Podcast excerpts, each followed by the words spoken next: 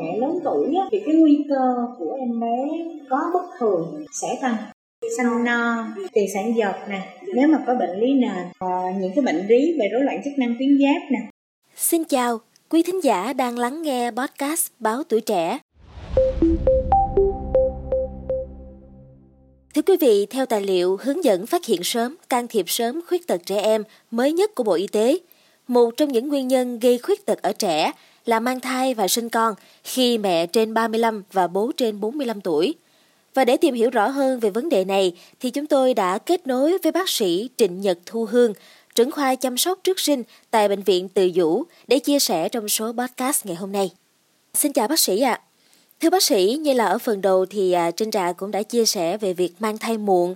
Vậy thì yếu tố về độ tuổi có vai trò như thế nào trong quá trình mang thai, cũng như là để em bé có thể phát triển khỏe mạnh ạ? À? Thì à, khi mà mình chuẩn bị mang thai, người ta sẽ có những cái cách, những cái hướng dẫn để mình tối ưu hóa cái việc mang thai. Tối ưu hóa từ cái việc mà mình làm sao cho nó dễ thụ thai. Tối ưu hóa từ cái việc mà mình làm sao để mà mình có thai an toàn.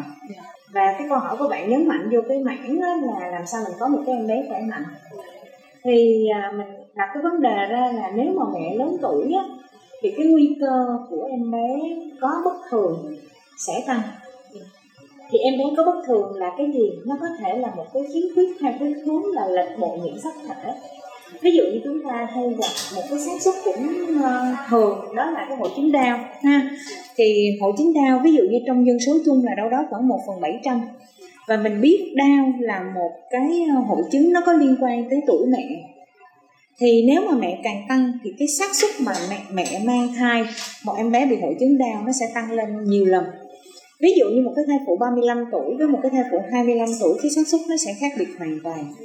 Và thậm chí là nếu mà từ 35 tuổi trở lên thì cái xác suất mình sanh ra một em bé bị hội chứng đau, có thể là nó trên 1 phần 250 nói để mà mình hình dung ra cái con số đó. Thật ra một trong những cái yếu tố mà tối ưu cái việc mình mang thai mà có một em bé khỏe mạnh là mình phải mang thai ở giai đoạn mình trẻ. Đó là cái yếu tố thứ nhất cái yếu tố thứ hai là khi mà mình lớn tuổi, mình mang thai, mình sẽ đối diện ngoài cái câu chuyện là mang một cái em bé nó bất thường. Nó cũng sẽ mang những cái yếu tố làm tăng cái bệnh suốt cho thai kỳ. Ví dụ, khi mà mình lớn tuổi thì cái xác suất mình sảy thai cũng sẽ bị đẩy lên.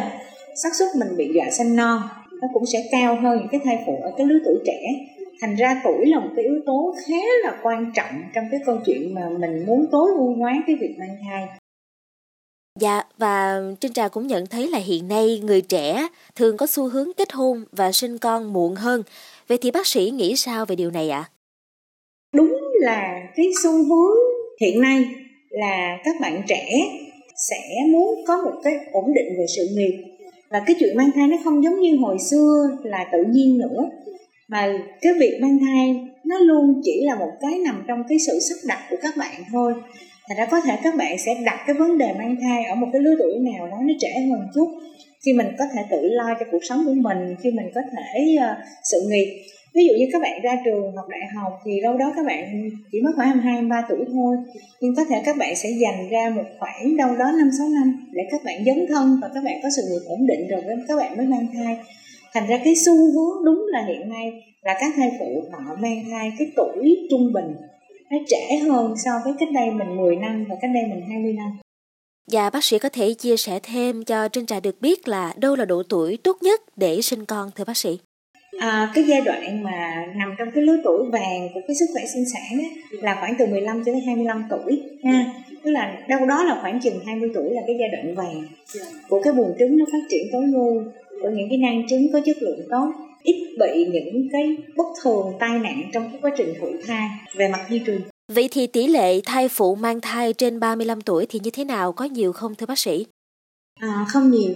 Con số chính xác thì à, mình không nói rõ tại vì mình phải có một cái con số thống kê nhưng mà đâu đó nó tầm đâu đó khoảng chừng 10% thôi. Trên 30 thì con số nó sẽ cao hơn nhưng mà trên 35 thì đâu đó nó chỉ khoảng chừng 10 10% thôi.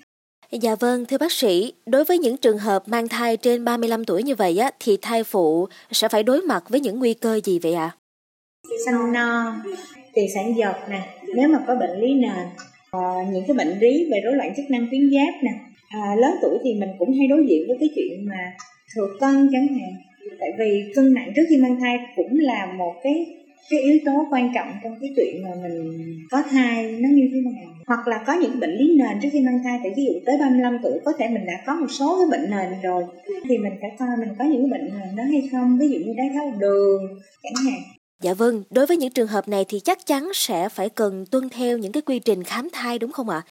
À, cái quy trình khám thai của những cái bạn mình gọi như vậy là đối tượng nguy cơ cao đi thì nó sẽ có khác hơn so với những bạn khác ví dụ như các bạn nên khám thai ở giai đoạn sớm để coi những cái dấu hiệu mà dạ sảy thai các bạn đã có hay không.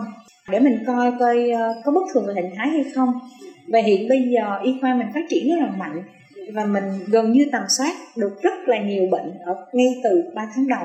Tức là ở thời điểm 11 cho tới 13 tuần, tức là thai đầu khoảng 3 tháng là các bạn có thể tầm soát được nhiều thứ. Các bạn có thể tầm soát cái xác suất bạn sanh ra con hội chứng đau là bao nhiêu các bạn có thể thấy được những cái bất thường cấu trúc mà mình, cấu trúc lớn mà mình mình không thể nuôi được hoặc là mình sửa chữa được song song ngay từ 3 tháng đầu các bạn có tính, thể tính được cái xác suất mà những cái biến cố của thai kỳ, ví dụ như là tăng huyết áp thai kỳ, ví dụ như đái tháo đường thai kỳ, ví dụ như dọa sanh non, ngay từ những cái lần khám hai, ba tháng đầu Vậy mình à, có thể làm sao mà tính được những biến cố đó của thai kỳ không, thưa bác sĩ? Làm sao tính được? Nói để dễ dàng là người ta sẽ dựa vô những cái mô hình tiên đoán. Dựa trên những cái yếu tố mà bác sĩ khám được. Dựa trên cái yếu tố mà tiền căn của thai phụ những cái bệnh lý nền ha, và dựa trên những cái thông số mà mình đo được khi mình khám thai. Ví dụ như là huyết áp nè. Ví dụ như những cái mặt cơ sinh hóa khi mà bà bầu mang thai ba tháng đầu ví dụ như những cái dấu ấn của siêu âm thì mình sẽ cộng dồn để mình đưa ra cái mô hình tiên đoán là cái xác suất thai phụ đó có những cái vấn đề ABCD là bao nhiêu Xin cảm ơn bác sĩ Thu Hương rất nhiều đã dành thời gian để chia sẻ cùng với quý thính giả của podcast Báo Tuổi Trẻ ngày hôm nay. Thưa quý vị, như chúng ta cũng đã thấy thì à, xu hướng kết hôn muộn, sinh ít con, bên cạnh đó phụ nữ hiện nay lại nắm giữ nhiều vai trò quan trọng trong xã hội, khiến độ tuổi mang thai cũng trở nên muộn hơn. Tuy nhiên thì mang thai muộn cũng là một trong những nguyên nhân gây khuyết tật ở trẻ – Do đó, mong là sau số podcast ngày hôm nay thì chúng ta sẽ lưu ý về việc không nên lơ là độ tuổi mang thai, cũng như là chú ý thường xuyên thăm khám để có thể bảo vệ sức khỏe cho cả mẹ và bé nhé. Một lần nữa thì xin được cảm ơn bác sĩ Thu Hương rất nhiều và cảm ơn quý thính giả đã lắng nghe số podcast ngày hôm nay. Đừng quên theo dõi để tiếp tục đồng hành cùng podcast Báo Tuổi Trẻ trong những tập phát sóng lần sau. Xin chào tạm biệt và hẹn gặp lại.